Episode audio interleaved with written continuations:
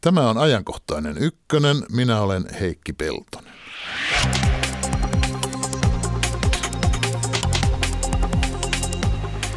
Juna hiljaista miestä kuljettaa.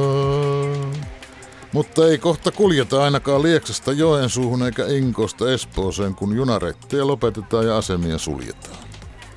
Ei kannata, kun matkustajia on yhä vähemmän. Entäs sitten, kun VRlle saadaan kirittäviä kilpailijoita? Rautatie-asiaa hetken kuluttua. Mitä huomenna syödään? Maapallon kantokyvyn rajat tulevat kovaa vauhtia vastaan. Maailman väkiluku jatkaa kasvua. Miten tämä vaikuttaa siihen, mitä lautaselle kokoamme? Ruuasta puolen tunnin päästä. Eikä unohdeta lähetysikkunaa. Kaikki sinne tulleet viestit luetaan. Ääneen toki vain muutamat. Tervetuloa ajankohtaisen ykkösen kansanedustajat Maarit Feltranta Kiitos. ja Arto Pirttilahti. Kiitoksia. SDP ja keskusta. Rautateillä tapahtuu. Tai oikeastaan päinvastoin lakkaa tapahtumasta.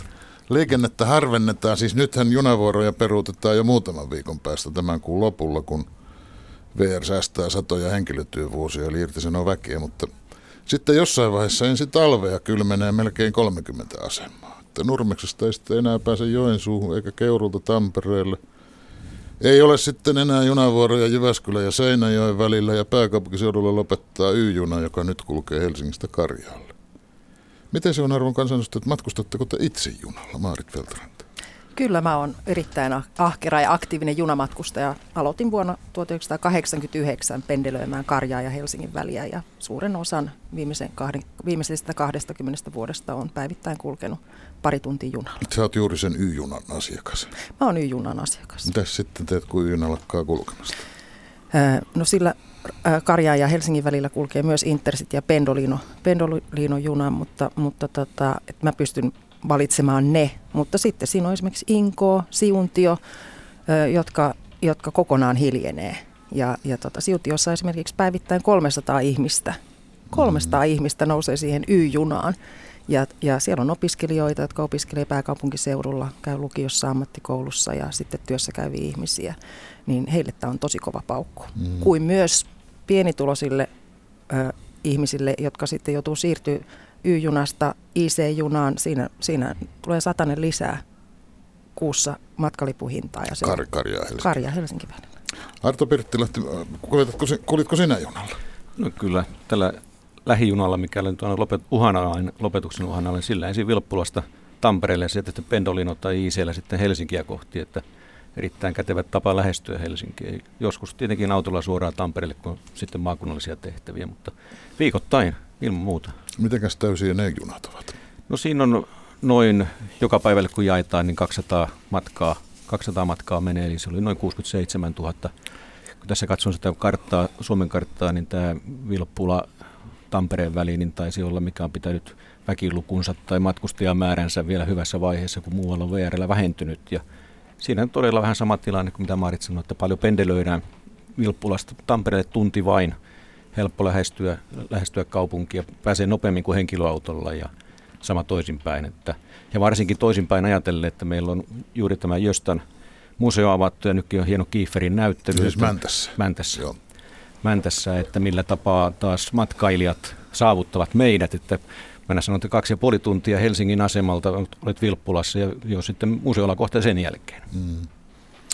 No näillä kevättalven junien lopetuksella saa valtio säästöä joka tapauksessa runsaat 12 miljoonaa euroa vuodessa ja hallituksen vastaus mihin tahansa on tietysti, että ei auta säästää pitää. Teitä nyt on tässä sekä hallituspuolueen että oppositiopuolueen kansanedustaja, mutta onko sillä oikeastaan, onko siinä paljon eroa, onko sillä väliä? Onko Pirttilahdella paremmat mahdollisuudet vaikuttaa siihen, että päätös vielä muuttuu, onko sinulla? Kyllä ainakin hyvä keskustelu yhteen sun ministeriin ja ministeriöihin ja näin, että en tiedä onko se yhtään sen parempi, kun olen yksi siitä 51 kansanedustajaa me, meidän ryhmässä. Mulla on aika lailla kyllä tässä omakin lusikka sopassa, kun mä olen aikaisemmin mm, ollut 2005 tämä oli lakkautushuonealla tämä meidän junavuori ja silloin saatiin nämä dieselveturit ja sitten kunnat sijoittivat näihin, investoivat, olin siinä mukana. Sitten nyt on kahdessa muussakin paperissa mun nimi alla, eli kunnan ja myös maakuntaliiton roolin puolesta. Ja, ja Kyllä tässä kuitenkin ministeri on herkällä korvalla kuullut, että mitä esimerkiksi tähän tähän vaihtoehtoliikenteeseen tai kilpailutukseen on tulossa, mutta en ole ihan varma näistä asioista. No, mutta jos Perttilahti saa päätöksen Pokinsorkkassa, niin sillä säästyy vain Tampere-Keuruun väliin ja sitten joku toinen keskustalainen saa lopata Joensuun yhteyksien kanssa, eikö niin? Ja Länsi-Uudeltamaalta ei taida, ei taida hallituspuolueen kansanedustajia ollakaan, onko? Ei, ei ole Länsi-Uudeltamaalta hallituspuolueen kansanedustajia, mutta, mutta tota, mä, mä kommentoisin tuota, kun sanoit, sanoit että, että 12 miljoonaa ja täytyy säästää, niin, niin sehän me ymmärretään kaikki. Totta kai jos rahaa ei ole, niin täytyy säästää. Niin älä sitä minun nimini pane, ei. minä siteerasin. Juuri, mutta, mutta nythän tässä ei ole kyse tästä. Nythän tässä ei ole kyse tästä 12 miljoonan säästöstä, ja se olisi mun mielestä niin kuin rehellistä tavallaan niin kuin Arton ja keskustan sanoa, koska siis samaan aikaan, kun hallitus nyt päätti nipistää 12 miljoonaa euroa tästä junaliikenteestä, niin se panostaa 200 miljoonaa euroa autoveron alennukseen. Ja me, me tehtiin rakentava ehdotus eduskunnassa, että mitä jos tehtäisiin niin, että laskettaisiin sitä autoverotusta vaan 185 miljoonaa ja käytettäisiin ne 15 miljoonaa, jotka siitä jää yli, niin ei tarvitsisi lakkauttaa yhtä ainutta junavuoroa missään päin Suomea. Mut, mutta tota, hallituksen perustelu, pääministeri ja liikenneministerin perustelu oli se, että, että, tota, että, ei, että tämä liikenne halutaan avata markkinoille ja siitä syystä tavallaan tarvitaan näitä pätkiä, mihin päästetään sitten muut liikennöimään. Mutta tämä vahinko on todella iso sen takia, että tämä tehdään sillä tavalla, että ensin lakkautetaan tämä toimiva liikenne ja sitten katsotaan, että tuleeko sinne jotain tilalle. Ja nämä ihmiset jää tyhjän päälle. Inkoossa, Siuntiossa, näillä muilla paikkakunnilla, monessa monessa maakunnassa. Ja, ja tämä on tavallaan niin kuin kestämätöntä, että siellä ihmisten asuntojen hinnat äh, laskee. Nuoriso ei tiedä, miten ne pääsee kouluun, miettii, että uskaltaako hakea opiskelupaikkaa. Täällä on todella niin kuin laajat äh, yhteiskunnalliset vaikutukset tällä 12 miljoonalla, joka olisi hoidettavissa esimerkiksi tällä autoveron äh, maltillisemmalla laskulla. Kannatatko sinäkin autoveron maltillisempaa laskua, jos nämä pannaan vastakkain? No täytyy sitä miettiä paremmin, mutta kokonaisuutenahan valtio, valtio antaa noin miljardin, miljardin niin kuin liikennetukea ja taisi olla pari hallitusta sitten, kun tota, tämä valtion tuki kohdistettiin myös pääkaupunkiseudulle. Tarkoituksena aikaisemmin ollut tällä tuella tukea niitä heikompia linjoja tuolla maakunnassa.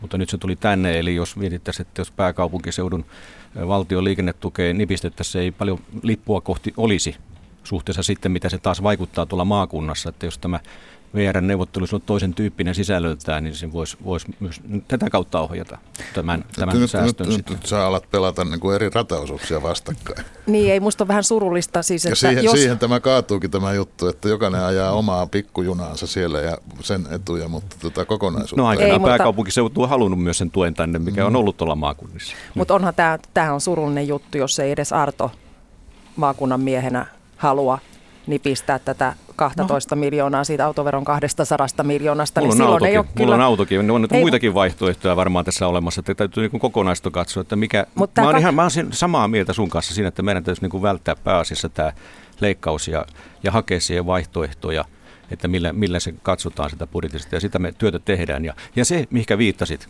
eli jos puhutaan sitä kilpailutuksesta, niin tämä järjestys on täysin ihan samaa mieltä sun kanssa, että se on väärä.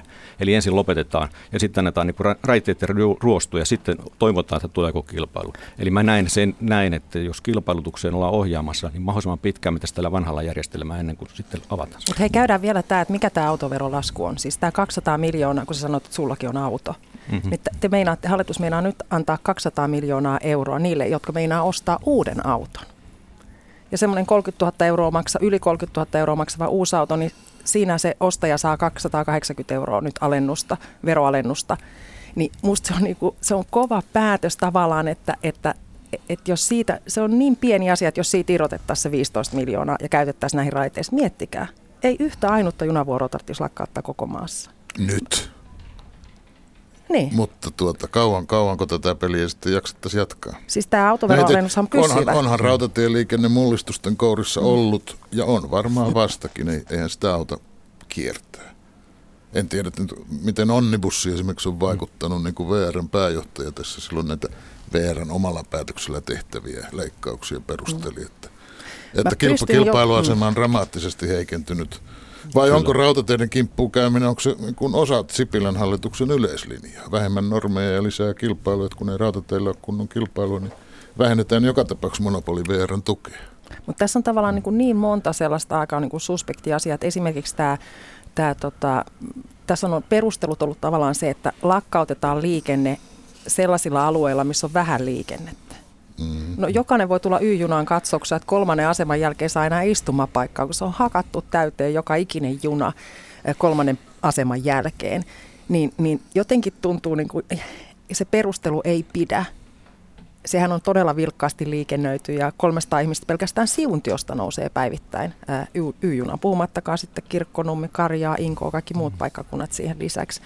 Että tässä niin kuin ei voi välttyä siltä ajatukselta, että kun tämmöinen juna esimerkiksi lakkautetaan, että siinä on jotain muuta takana kuin matalat matkustajamäärät. Ja niin kuin äsken puhuttiin tästä summasta, niin se olisi helppo järjestää mm. valtiobudjetissa, jos halutaan. Niin silloin no, mikä pakko... siinä sitten on takana, Maarit Feltranta, sinun tulkintasi mukaan? No ei se ole mun tulkinta, vaan ministeri Bernerhan on sanonut sen avoimesti eduskunnan edessä moneen kertaan, että, että, että tässä on liiketaloudellinen intressi, että halutaan avata nämä markkinoille. Halutaan edistää ää, yksityisten ää, yhtiöiden tulemista liikenteeseen ja fine. Mulla ei ole mitään sitä vastaan, mutta tämä tapa, millä se tehdään, että nämä ihmiset jätetään tyhjän päälle – Mm. Niin, niin se ei ole kestävää yhteiskunnallista kehitystä, koska eihän hallitus ottaa nyt omiin liiveihinsä sen, että siuntiolaiset, jotka on rakentanut omakotitalonsa siihen radan varteen, kun siellä on sata vuotta mennyt juna ja on sanottu, että se menee jatkossakin. Ihmiset on ostanut tontteja, rakentanut taloja radan varteen.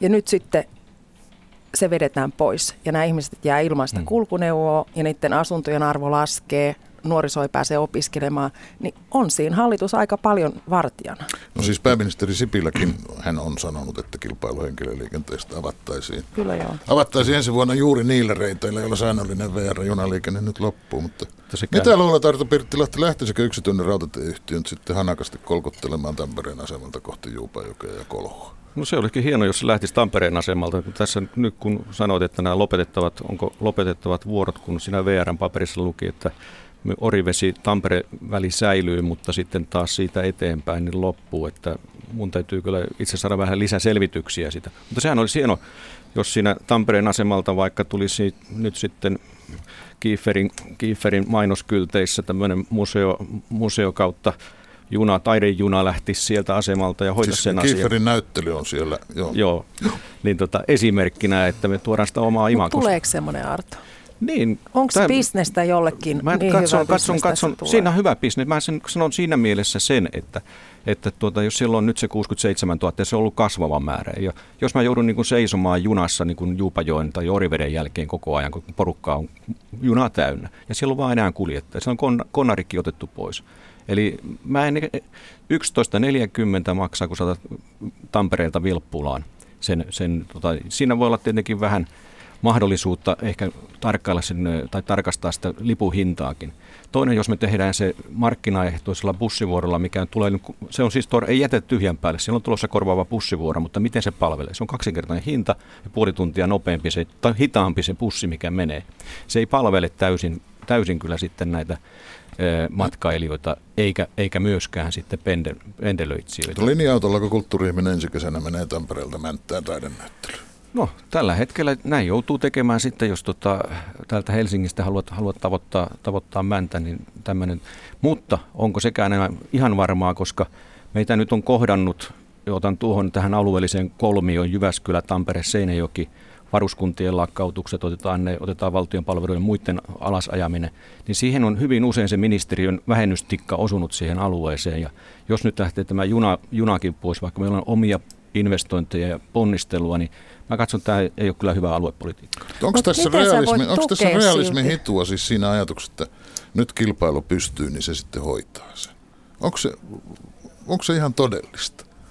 Tuleeko sinne kilpailija sinne tuota Tampere-Keuruun värille? Mä no voin si- kuvitella, että Kirkkonummi Karjaa no, voi olla haukuttelevampaa seutua sille kilpailulle, mutta tuleeko tuonne tai tuleeko Pohjois-Karjalaan yhtään mistään semmoista – No. liiketaloudellisesti ajattelevaa yritystä? No se on, se on esimerkiksi tässä niin kuin, nyt liiketoimintaperiaatteella tulevat nämä pussi, pussilinjat, niin mä ymmärsin, että Pohjois-Karjalaan ei olisi vielä tarjouksia tehty. En tiedä, onko tällä hetkellä, mutta meidän alueella on tehty, tehty, tehty jo sitten pussivuoro.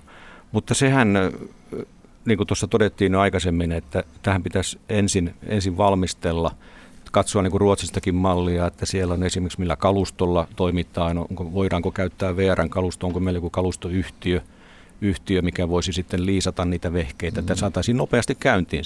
Mutta jos se niin otetaan se rahtipuolen vapautus, se tapahtui 2007. Nyt tänään kuultiin uutisia, että nyt rupeaa niin kuin Venäjän puolelle toimimaan ja rupeaa niin kuin tämä rahtipuoli toimimaan. Mm. Ei meillä ole aikaa varota sitä seitsemää vuotta, että se kilpailu olisi, olisi tota, ja se, se juna, juna oli liikenteessä. Mä kysyn Maarit Veltranta sinultakin, että onko tässä realismia tässä, että kilpailu tulee ja korvaa nämä? Ei siinä kyllä ole realismia. Et voi semmoisille raideosuuksille, niin kuin tässä pääkaupunkiseudun lähestöllä ja suurten kaupunkien niin kuin miss, kupeissa, missä on niin kuin isot matkustajamäärät, niin saattaa tulla ajan mittaan.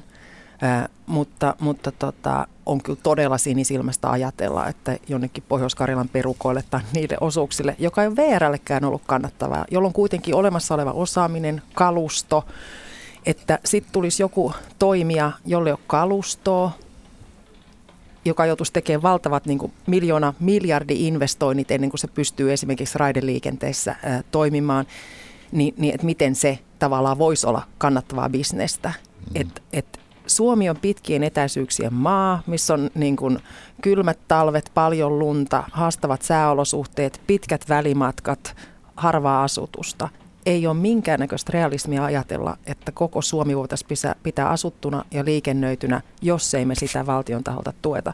Ja mä oon, mä oon nyt kun mä, mä kuuntelen sua Arto, niin mä oon kyllä suoraan sanoen niin kuin surullinen, koska sä oot keskustan eduskuntaryhmän jäsen. Ja jos, jos säkin hyväksyt tämän ja ajattelet, tuet tätä Bernerin ää, liiketaloudellista niin kuin, ää, liikennepolitiikkaa, niin se on niin kuin surullinen tarina sen takia, että, että ei tarvitse olla Einstein tavallaan ymmärtääkseen, että mikä semmoisen niin kuin aluekehityksen tien päässä on. Voi Maarit, ennen, ennen, ennen kuin nokittelette kauheasti keskenään, niin mä ehdotan, ehdotan välitysratkaisuja. Se on, että nyt kuunnellaan ulkopuolinen näkemys. Kuunnellaan tähän väliin, miten kilpailu on Iso-Britannia junamatkailua muuttanut. Siellä junaliikenne on ollut yksityinen vuodesta 1993. Ja Pasi Myöhänen on kysynyt brittiläisten asiantuntijoiden näkemyksiä siitäkin muuten, miten Suomessa, mitä Suomessa pitäisi ottaa huomioon kilpailua avattaessa.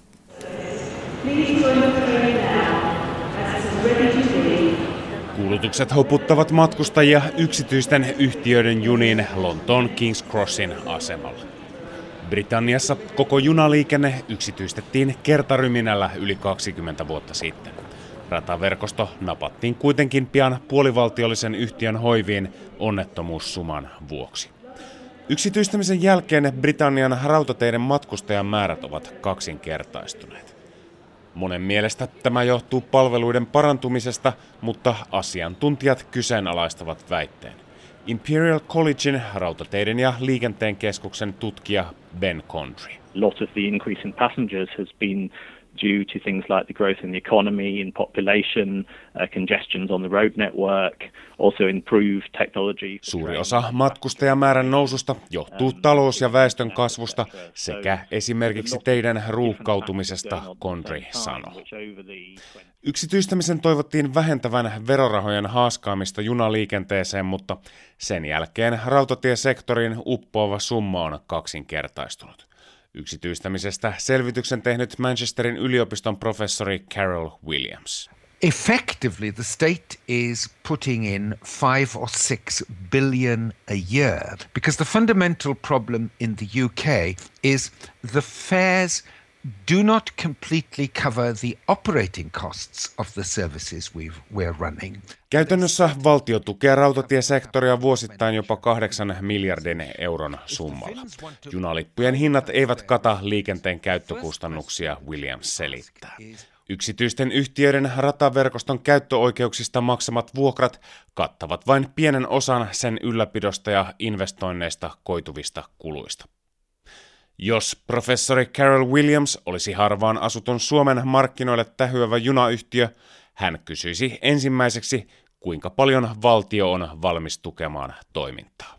My first question would be, how large will the state subsidies to my operation be?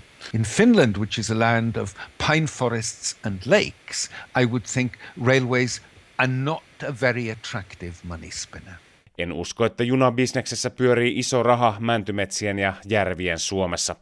Britanniassa rahaa tehdään ennen kaikkea suurten kaupunkien välisessä liikenteessä. Harvaan asutuilla seuduilla hävitään aina rahaa, olipa liikenteen järjestäjä yksityinen tai julkinen Williams summaa. Britanniassa suosituimmilla reiteillä liikennöivät yhtiöt ovat velvoitettuja maksamaan valtiolle osan voitoistaan. Hiljaisemmilla alueilla liikennöivät firmat taas saavat tästä osansa.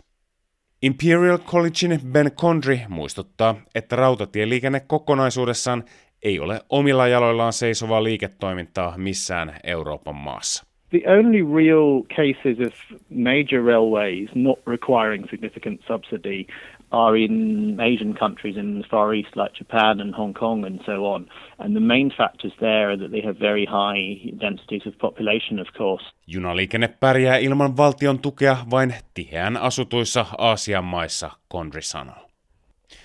Veronmaksajien rahaa palaa siis edelleen, eikä yksityistäminen ole vaikuttanut lippujen hintoihinkaan merkittävästi. Junien täsmällisyys on samalla tasolla kuin yksityistämistä edeltävänä aikana. Se ei siis ole tuottanut toivottua tulosta. Suomessa vain osa liikenteestä on tarkoitus avata kilpailulle ja tavoitteena on kustannustehokkuus ja asiakaslähtöisyys. Britanniassa yksityistämisen jälkeen huomattiin, että toimintaa oli jo virtaviivaistettu eikä toivottuja säästöjä saatukaan.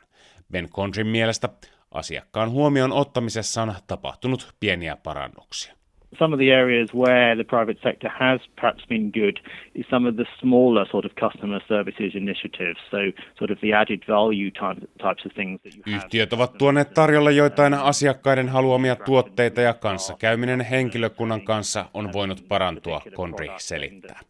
Hänen mielestään Suomessa pitää miettiä tarkkaan, mitkä kilpailulle avaamisen tavoitteet ovat. Manchesterin yliopiston Carol Williamsin mielestä on pakko hyväksyä, että koko maan kattavasta junaliikenteestä koituu valtiolle kuluja. It's a dream to imagine that you can bring in private operators and they will simply um, conjure away all the contradictions of what is more or less an unprofitable activity. On unelmaa kuvitella, että yksityisten toimijoiden tuominen markkinoille taikoisi pois ongelmat, joita junaliikenteeseen liittyy – se on perustavanlaatuisesti kannattamatonta Williams uskoo. Platform 1 for the 1300 East Coast service to Edinburgh. Britannian pääoppositiopuolue Työväenpuolue otti viime viikolla tavoitteekseen kansallistaa junaliikenteen uudelleen, jos se pääsee valtaan. Enemmistö Briteistä haluaisi mielipidetutkimuksien mukaan suunnitelman toteutuvan. Vaikka rautateiden yksityistämisestä on kulunut 20 vuotta, ei asia ole Britanniassa loppuun käsitelty. Pasi Myöhänen, Lonto. Sellaista. Jääkö tästä? Tarttuuko korvaan mitään, Arto Pirttilahti? Kyllähän tästä hyvinkin paljon tarttuu korvaan. Mä en tiedä ihan tarkkaan tuon Britannian tota niin, raiteiden omistusta ja muuta suhdetta, mutta hyvin pitkällähän tässä tuli tämä sama asia esille, että kuitenkin nämä raidemaksut ja niiden kunnossapitokustannukset, mikä meillä on tällä hetkellä, niin nämä ei kata, kata kaikilla alueilla – millään, millään sitä toimintaa. Ja oikeastaan tähän, niin kuin aasinsiltana tähän meidänkin linjojen lakkautuksiin, niin jos se täysin, täysin henkilöjunaliikenne lopetetaan, se myös vaikuttaa sitten rahtiliikenteen kustannuksiin toista kautta VRlle, kun tulee lisäkuluja. Mutta tota, niin kuin tuossa ehkä Maarikin sanoi, niin tämä yksityistäminen tällä hetkellä toimii niin kuin esimerkiksi isojen kaupunkien ympärillä. Mm. Ja meillä on nyt esimerkiksi Tampereen kanssa suunnitelma, millä tavalla esimerkiksi Tampere ja meidän seutukunnan kaupungin keskustelee, miten VR voisi kehittää sitä ennen kuin lopettaa sen kokonaisen mm. toiminnan. Että meillä on tämmöinenkin kierros menossa ennen kuin tämä koko, koko paletti tästä niin kuin menee päätökseen. Mutta tuostahan tavallaan oppi sen, että ei semmoinen ihan todellinen markkinaehtoinen kilpailu rautateillä toimi Iso-Britanniassakaan. Taisi mainita, että toinen haastateltavat Japanissa ja Hongkongissa se voi toimia, Kyllä. mutta eipä muualla. Joo, näin, näin musta tuon äskeisen jutun niin tärkeä viesti on se, että missään Euroopan maassa ei raideliikenne ole liiketaloudellisesti kannattavaa. Ja sitten mm. tavallaan eh, unelma siitä, että se Suomessa olisi kannattavaa, kun meillä on niin kuin muihin eurooppalaisiin valtioihin eh, verrattuna niin kuin neljä tavallaan niin kuin erikoishaastetta Suomessa. Meillä on vähäinen väkimäärä, pitkät etäisyydet, eh, sitten nämä talviolosuhteet ja, ja sitten vielä oma raideleveys. Niin, niin tota, jos tämmöinen kaksoisluts ilmassa taittaen pystytään Suomessa tekemään, mitä ei ole missään mm. muussa Euroopan maassa tehty. Muista kaiken tämän jälkeen, mitä tänään on keskusteltu ja tuon äskeisen myöhäisen raportin jälkeen Iso-Britanniasta, niin ilmassa on ainoastaan yksi kysymys. Että miten kaiken tämän tiedon jälkeen keskusta eduskuntaryhmä voi hyväksyä tämän ministeri Bernerin esityksen? Se on musta se iso kysymys, että, että, että keskustapuolue, joka on aikaisemmin – edustanut sellaista politiikkaa, että on haluttu pitää koko Suomi asuttuna ja että myös maaseudulla voi ihmiset asua ja näin, niin luopuu tavallaan siitä omasta selkärangastaan, siitä niin kuin ruisleivästään, niin, niin pitkään politiikassa mukana olleena, niin en ymmärrä. No niin joo, tähän voidaan mennä edelleen. Tässä ei minun tarvitse kysyä, mitä hän kysyy sinulta koko ajan. Tosin samaa kysymystä Sa- hän, hän, hän, vääntää koko ajan ja on hyvin surullinen minunkin, minunkin asenteesta. Minun asenne on kohdalla. Sanoisiko, että peruskysymyshän on se, että miten tärkeä rautatieliikenne on aluepoliittisesti, eikö niin? Kyllä, juuri, juuri ja erittäin tärkeää. Mä menen sinne vuoteen 1877, kun Kea Serlakius aikanaan todellakin väänsi sen raitati, rautatien niin meille sinne Vilppulaan, ja sehän oli yritysten ja muun, muun kautta, ja sitä ollaan puolustettu 2005, kun äsken kerroin, ja muutenkin. Eli erittäin tärkeä. Se on imakollinen. Ja mä otan vielä tämän maakuntakaavoituksen, mikä on 2040, niin tämä on tämä pendelöintiyhteys mikä on, niin se on niin kuin meidän alueella. Varmaan monessa muussakin maakuntakaavassa niin rautatie ja rautatien varteen rakentaminen on ollut yksi, ainakin viime vuosien tämä aihe, mikä nousi. Mutta tota, jos edellisiä hallituksienkin tekoja miettii meidän alueelle, niin se, että on mennyt varuskuntia ja meidän palveluja muutenkin heikentynyt, että kyllä ne kaikki puolueet on meidän alueita rapannut aika rankasti. Miten se on Arto Pirttilahti, sinun kollegasi Katri Kulmuni, keskustan kansanedustaja Torniosta, tuossa päivänä jossain yhteydessä sanoi, että tähän liittyy – syviä ideologisia kysymyksiä etenkin keskustalaisille. Mitä se keskusta ideologia sanoo rautateista? Sä puhut äsken Serlakkiuksesta, etkö Santeri Alkiosta. Ei Joo. tarvitse nyt etsiä Santeri Alkion lausuntoja, mutta on, onko niin? Onko tämä aatteellisesti vaikea asia? Tämä kyllä, kilpailu kyllä, versus aluepolitiikka, siitä tässä on kysymys. No kilpailu versus alue, en mä näe, näe niitä keskinäisesti hirveästikin hakauksessa olevasti, niin kuin monessakin asiassa, jos meillä on, on hyvät markkinat ja niihin, niihin pyritään – pyritään niin toimimaan myös markkinaehtoisesti ja hakemaan niitä. Mutta tota, en tunnista hänen, hänen tota suur, suurta huoltaan, suurta tai ajatustaan sitten, mitä hän on mahtanut tarkoittaa, mutta kyllähän... Hän pohti keskus... siinä, että ajavatko junat yleensä Lapin asemille sitten ollenkaan jossain kuviteltavassa tulevaisuudessa ja tämmöisiä. Tämä on ihan totta, että kyllä me tarvitaan niin valtion tukea tähän toimintaan, se on ihan tosi. Siis jotkut poliitikot, käyttävät tätä ideologiaa haukkumasanana, minä en sitä tarkoittanut, mutta jotkut ovat sitä, että mitään päätöksiä ei saa sillä perusteella, eikä tässä ajattelussa sotkea. Mutta tasapuolisen vuoksi kysyn sinulta, Maarit Feltranta, että mitä se sosiaalidemokraattinen ideologia sanoo kilpailusta rautateille? Minusta tässä on sellainen niin kuin ideologinen kysymys nyt, että kun me katsotaan näitä niin kuin faktoja, mitä on pöydällä, siis että millä pienellä rahalla tämä olisi rahoitettavissa, miten paljon vahinkoa tästä tulee, täällä ei ole aluepoliittisesti, tämä on ei-järkevää, vertailut muihin maihin kertoo, että se ei ole ollut menestyksekäs – niin voi vaan tulla siihen johtopäätökseen, että on joku muu syy. Ja, ja mä uskon, että tässä on tämmöinen ministeri Bernerin niin kuin ideologinen syy, eli ideologinen yksityistäminen, että se nähdään itse tarkoituksena. Ja että halutaan edistää ei sitä aluepolitiikkaa tai alueiden elinvoimaa tai ihmisten mahdollisuuksia käydä töissä, vaan halutaan edistää näiden yksityisten toimijoiden edellytyksiä yhteiskunnassa. Haluatko, että hallituksessa olisi jonkinlainen kilpailu tämmöistä Margaret Thatcher-vuostopalkinnosta, että No siltä. Jossa se osa saa pisteitä siitä, että tuota, no, rakentaa ammattiyhdistysliikettä ja yksityistä. Sinä sen sanoit, sinä sen sanoit, eikä se kauhean vieraalta tunnu, kun olen katsonut ja kuunnellut tarkalla korvalla, mitä ministeri Berner on sanonut. No, ministeri Berner, kun tässä Thatcher muistopalkinnossa on tiukemmin kiinni vai pääministeri itse? No sä oot ainoa, joka nyt häntä tähän Mä aloin jakaa niin. sitä vasta joo, tässä nyt spontaanisti tämän joo, lähetyksen joo, aikana. Kyllä hän on vahvoilla, hän on vahvoilla kyllä. Sosiaalidemokraattinen ideologia lähtee siitä, että, että meidän mielestä täytyy, että, että yhteiskunnan tehtävänä on rakentaa ja ylläpitää sellaista infrastruktuuria, että ihmiset voi asua eri puolilla Suomea, ihmiset voi opiskella, käydä töissä ja, ja että se myös ö, ottaa huomioon sen, että, että siellä julkisessa liikenteessä liikkuvat ihmiset on yleensä, ei ole niitä, niitä tota, kovatuloisimpia Suomessa, vaan siellä on tavallisia palkansaajia ja tota, pienituloisia opiskelijoita. Ja silloin se tarkoittaa sitä, että jos yhteiskunta haluaa, ja ainakin sosiaalidemokraatit haluaa, että koko Suomessa voi asua, opiskella, elää, kulkea töihin ja kouluihin. Mutta tästähän te ette voi mitenkään olla eri mieltä. Ei mullakaan. kannata Arto Pirttilahdelta edes kysyä, mitä mieltä sinä tästä olet. Kaikkihan tällä Mä, mä allekirjoitan ovat. kaikki, mitä Maarit äsken sanoi, eli, eli sama ideologia, että pide- pidetään maa asuttuna ja ollaan heikomman puolella. Ja meidän täytyy se yhteiskunnan oma asema katsoa, että millä me Oletteko te nyt sitten jostain tässä eri mieltä? En mä ainakaan ymmärtänyt. Maarit on musta No, kun se- surullinen, mutta mä tuen hänen ajatuksiaan. Se päivä, kun tämä lakiesitys tulee eduskuntaan, niin, niin tota Arto Pirttilahti tulee äänestämään sen puolesta ja minä tulen äänestämään sitä vastaan. Että silloin olette, vaikka ette nyt Ei. olisikaan. Ei, puhetta Katsotaan. piisaa, mutta politiikassa on tärkeintä teot. Ja silloin kun Mm, eduskunnassa teos. äänestetään, että lakkautetaanko nämä junat, niin minä meinaan äänestää, että ei lakkauteta. Ja e- epäilen pahasti, että Arto, nyt kun kuuntelen häntä, Minä- älä sinä niin. määrää, mitä Hän, Arto tekee. niin, hän on surullinen ja määrää, mitä minä ajattelen, mutta mä teen kaikkeni kyllä, että tämä muuttuu tämä, tämä asento, missä tällä hetkellä ollaan. Asia selvä. Kiitos Hyvä. Maarit Feldman. Hienoa. Kiitos, Kiitos. Arto. Pirttilahti.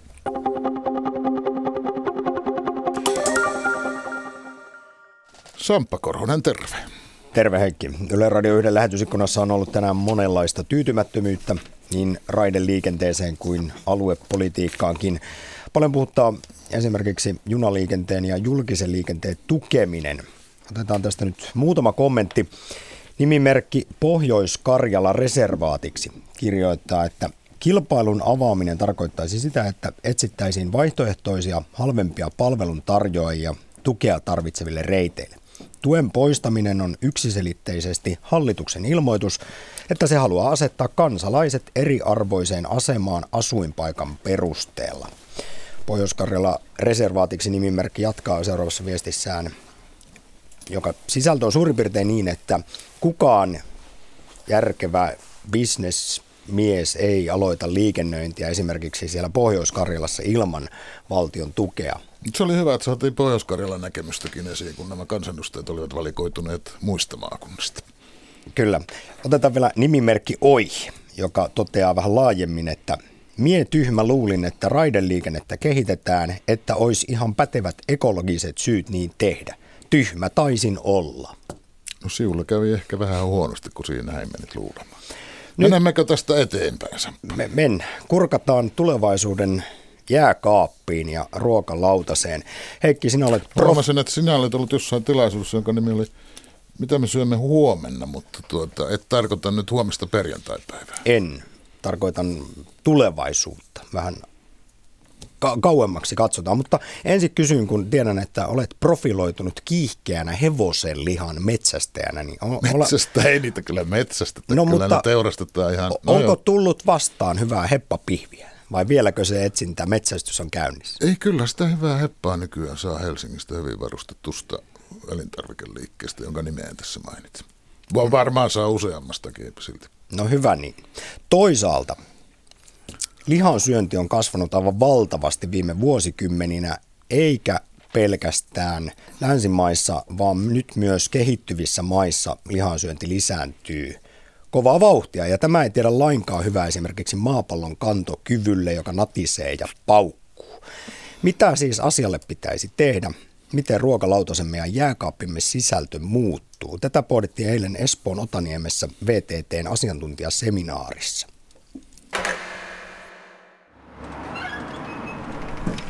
Ollaan täällä Aalto-yliopiston tiluksilla ja tässä on meidän edessä on tämä Entocubin hyönteiskasvattamo Kontti.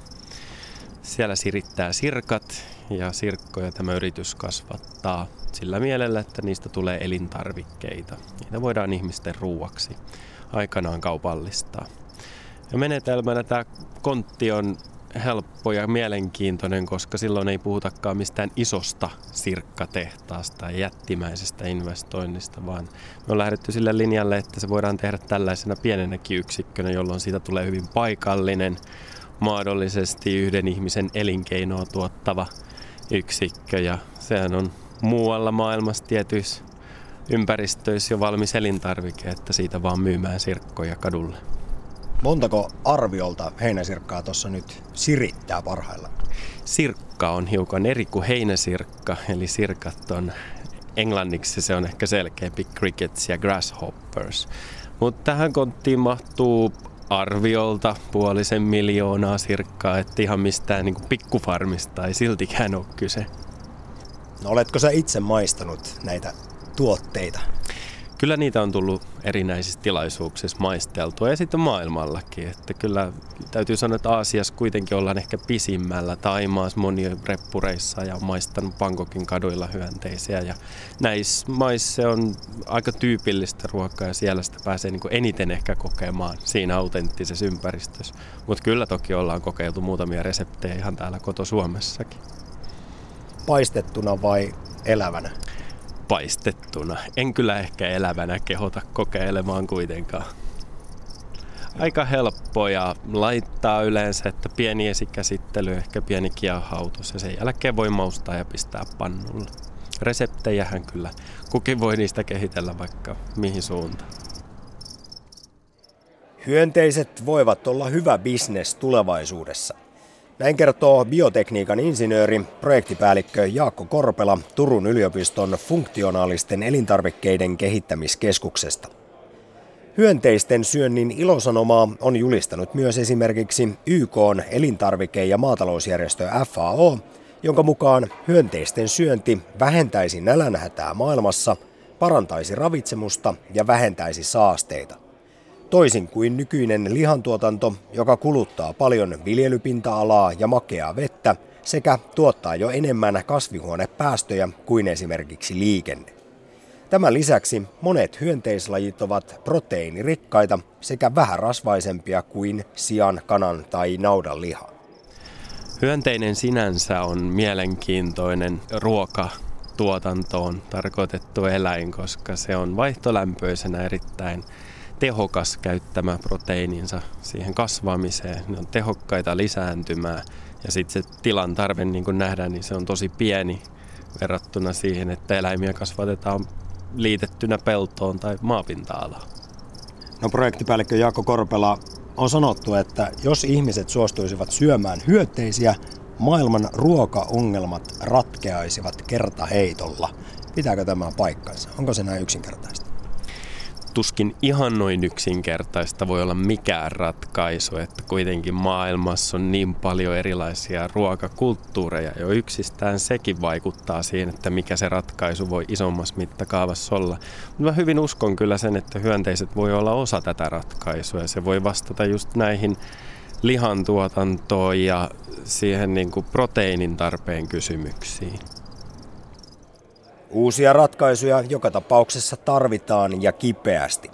Karjan kasvattaminen ihmiskunnan proteiinilähteeksi on pian ekologisesti kestämätöntä, kun maailman väkiluku jatkaa kasvuaan. Tämän lisäksi ruokaturvaa uhkaa ilmastonmuutos. Ruokakulttuurin professori Johanna Mäkelä Helsingin yliopistosta toteaa, että tulevaisuudessa ruokalautasemme on erinäköinen kuin tänään. Jos pohdimme tulevaisuuden ruokalautasta, niin sen koostumukseen vaikuttavat tietenkin monet sellaiset asiat, jotka on jo näkyvillä tällä hetkellä. Ja ensimmäinen varmasti niistä on se, että, että mitä me pidämme terveellisenä, mikä on niin kuin se terveyden kannalta toivottava ruokalautasen koostumus. Toinen asia, joka minusta oikeastaan entistäkin enemmän on niin kuin tulossa esille, on niin kuin kestävyys, että miten me voimme niin kuin tuottaa sen, sen ruokalautasen kestävästi ja minkälaisia niin kuin kestävän kehityksen ulottuvuuksia on mahdollista ottaa huomioon. Ja sitten kolmas tärkeä asia on varmaan myös tämmöinen niin kuin oikeudenmukaisuus, että et onko se sellainen lautanen, että kaikilla maapallon asukkailla on niin kuin mahdollisuus saada se. Yksi tärkeä kysymys on se, että, että mistä ihmiset saavat proteiininsa ja, ja se, että musta selvästi näyttää siltä, että myös niin kuin Suomen kaltaisessa maassa niin kuin entistä enemmän ollaan kiinnostuneita niin kuin ei-eläinperäisistä proteiinivaihtoehdoista. Et meillä toisaalta tutkitaan erilaisia niin kuin palkokasveja, härkäpapua. Toisaalta me, meillä pohditaan vakavasti sitä, että voisiko myös Suomessa tuottaa hyönteisiä ihmisravinnoksi.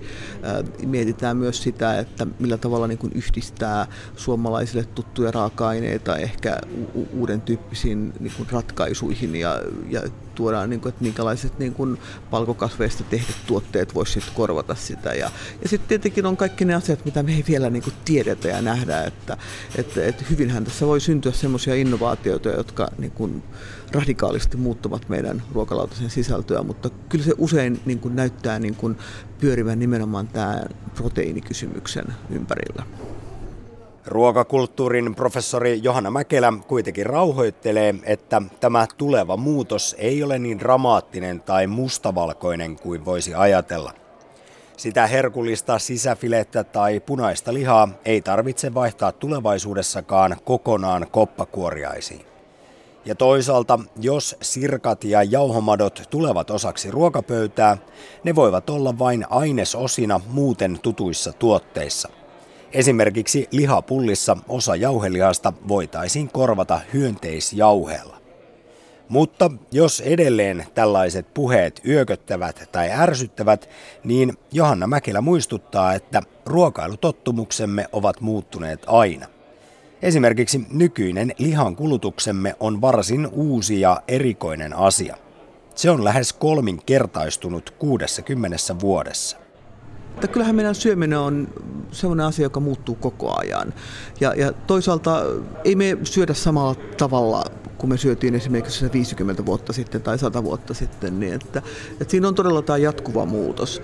Ja musta tuntuu, että me muutamme ruokatottumuksia me usein niin, että me ei välttämättä niin kuin huomata sitä, että tämä, tämä lihakysymys on niin kuin sellainen, että, että se tuntuu niin hirveän konkreettiselta. Että, ja, ja, mutta kuten sanottua, niin, niin ei se välttämättä nyt vielä, siitä ei pidä tästä keskustelusta vetää suoraan sitä johtopäätöstä, että kaikki lopettavat ylihuomenna lihan syömisen, että kyllähän siinä on kysymys ihan toisen tyyppisistä prosesseista ja pidemmistä prosesseista.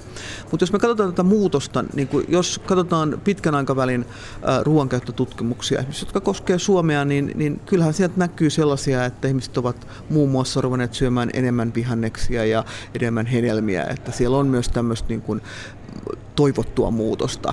Niin samalla tavalla mä ajattelen sitä, että jos nyt monet keskustelussa niin kuin terveellisyyden ja terveyden ohella liittyvät myös tähän niin kuin kestävään kehitykseen ja, ja meidän niin kuin elämäntapamme kestävyyteen, niin, niin, niin kun kerran niin kuin ikään kuin on pystytty muuttamaan syömistä niin kuin ravitsemussuositusten suuntaan, kuitenkin ihan näkyvin askelin, niin mä oon kohtuullisen niin kuin toiveikas sen suuntaan, että, että myös nämä niin kuin kestävyyteen liittyvät kysymykset on sen verran tärkeitä ihmisille jo ihmiskunnan niin kuin osana, että he ovat valmiita tekemään muutoksia sen suuntaan.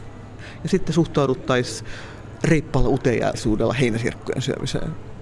Tähän luottaa myös projektipäällikkö Jaakko Korpela Turun yliopiston funktionaalisten elintarvikkeiden kehittämiskeskuksesta. Puolen miljoonan sirkan keskellä hyönteiskopissa hän toteaa, että asennemuutosta on jo tapahtunut Suomessa. Hyönteisten syöminen ei esimerkiksi herätä enää samanlaisia reaktioita kuin ennen.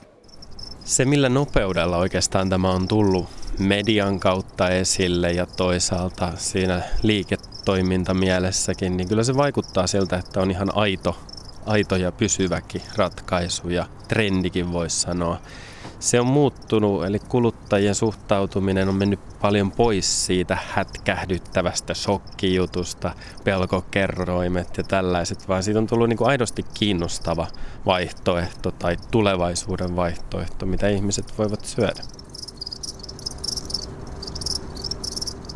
Mä haluaisin nähdä nämä hyönteiset ja sirkat ihan sellaisenaan, ehkä eniten siinä ravintolamaailmassa.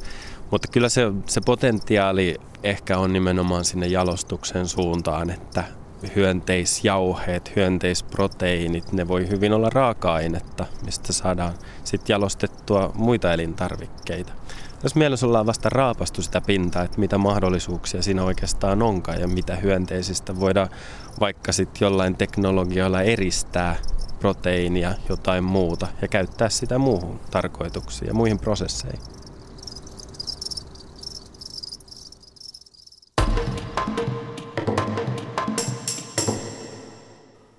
Nyt on aika kehua urheilutoimittajien ammattikuntaa.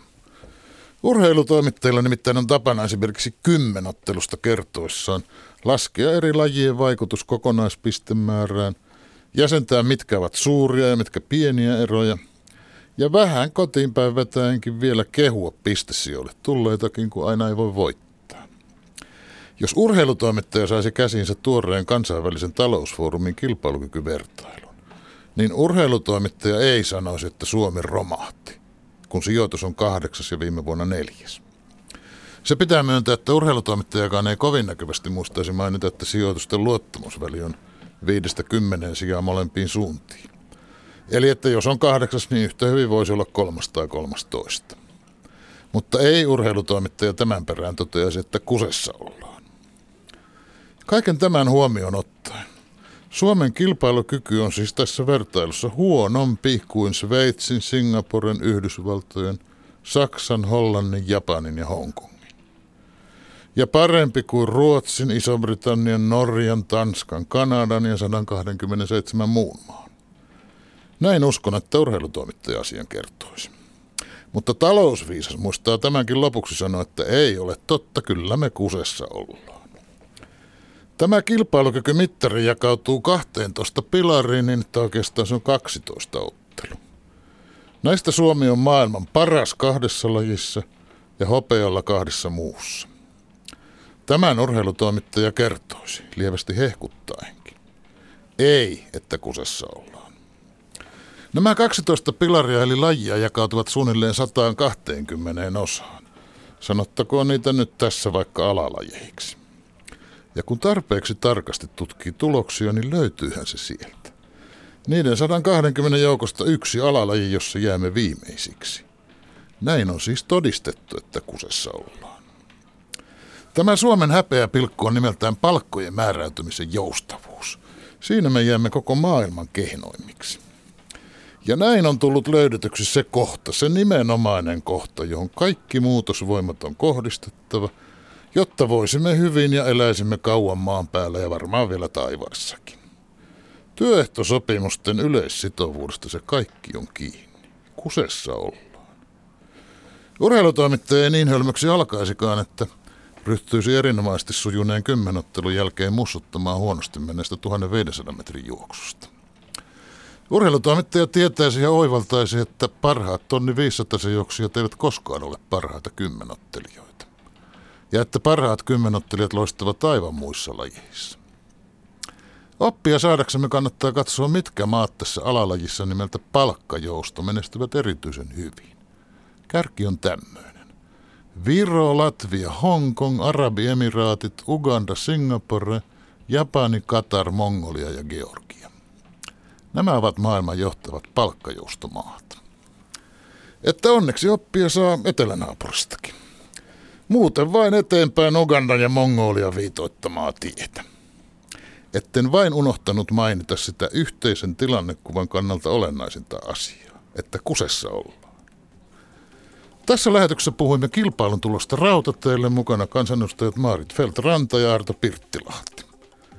Ruuan tulevaisuudesta olivat haastateltavina ruokakulttuurin professori Johanna Mäkelä Helsingin yliopistosta ja Jaakko Korpela Turun yliopiston funktionaalisten elintarvikkeiden kehittämiskeskuksesta.